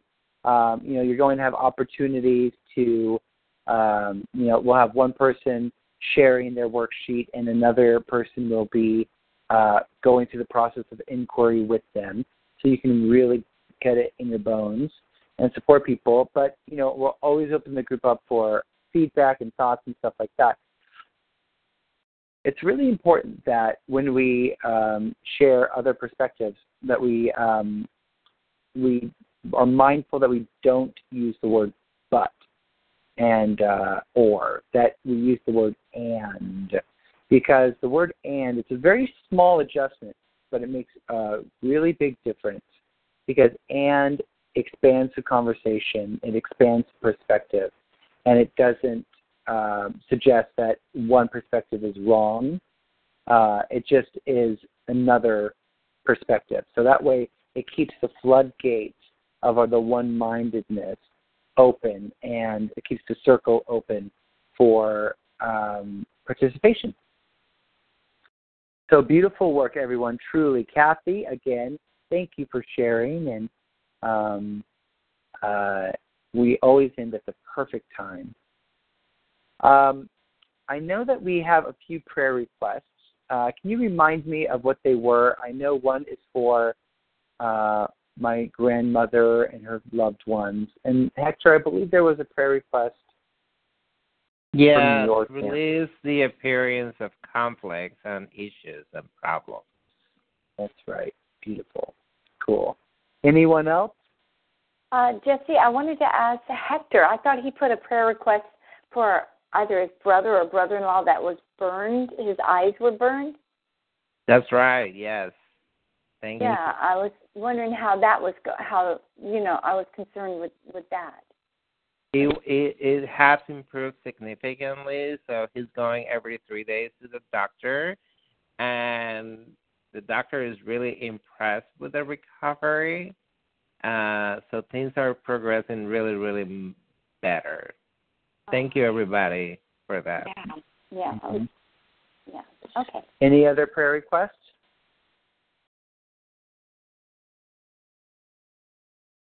All right, so we take a deep breath in, uh, breath of joy that we get to work with each other and learn from each other and allow the the divine wisdom of God to work through us, through our ideas and our perspective. How grateful I am to be in the company of geniuses. Geniuses that are sharing so much with the world, shining so much light. So grateful and so thankful. We place on the altar right now any appearance of conflict that arises at Hector's work, any appearance of conflict or dissatisfaction or upset. We just place any and all of that on the altar. We also place the appearance of upset or worry or um, tragedy around the state of my grandmother Chris on the altar we just offer that up so that we can stand in the light of truth, remembering the truth that God is all there is, that love is all there is. And in love is luminosity, vibrancy, perfect harmony, expansion, and creativity, waves and waves of abundance and beauty. So I'm knowing this for Bruce this evening that where he is, beauty is. Beauty is expressing, perfect health is expressing itself as Bruce. That harmony is expressing itself, and perspective and wisdom is expressing itself as Hector. That perfect love and compassion is expressing itself as Kathy. That wisdom and generosity is expressing itself as Tina. That ooh, expansiveness and creativity is expressed in Francisco, that the Divine Mother is expressing itself through Amina, that we all are carry qualities, attributes, and aspects of God, and it is shining brightly through us now. We're contributing this light, this love into the collective, sending waves and waves of light out through the interwebs like good medicine, to anyone who feels alone or afraid or separated, knowing that where they are, God is, where we are, love is, and we are grateful to know this is true, and we declare it to be so as we continue and go into the rest of our evening in our dream states with hearts and minds open in perfect congruency in a state of gratitude and ease. And so it is. Amen. Amen. Amen. Amen. Well, it was a joy to be in class with you all, uh, and I look so forward to connecting with you in person either this Sunday or next Saturday. And I love, love, love you. Peace and blessings. Bye.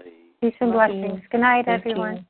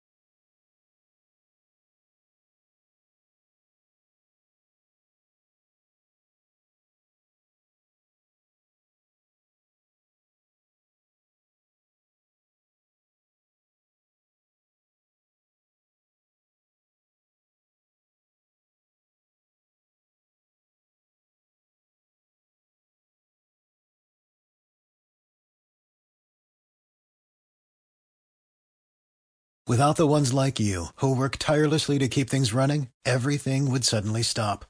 Hospitals, factories, schools, and power plants, they all depend on you.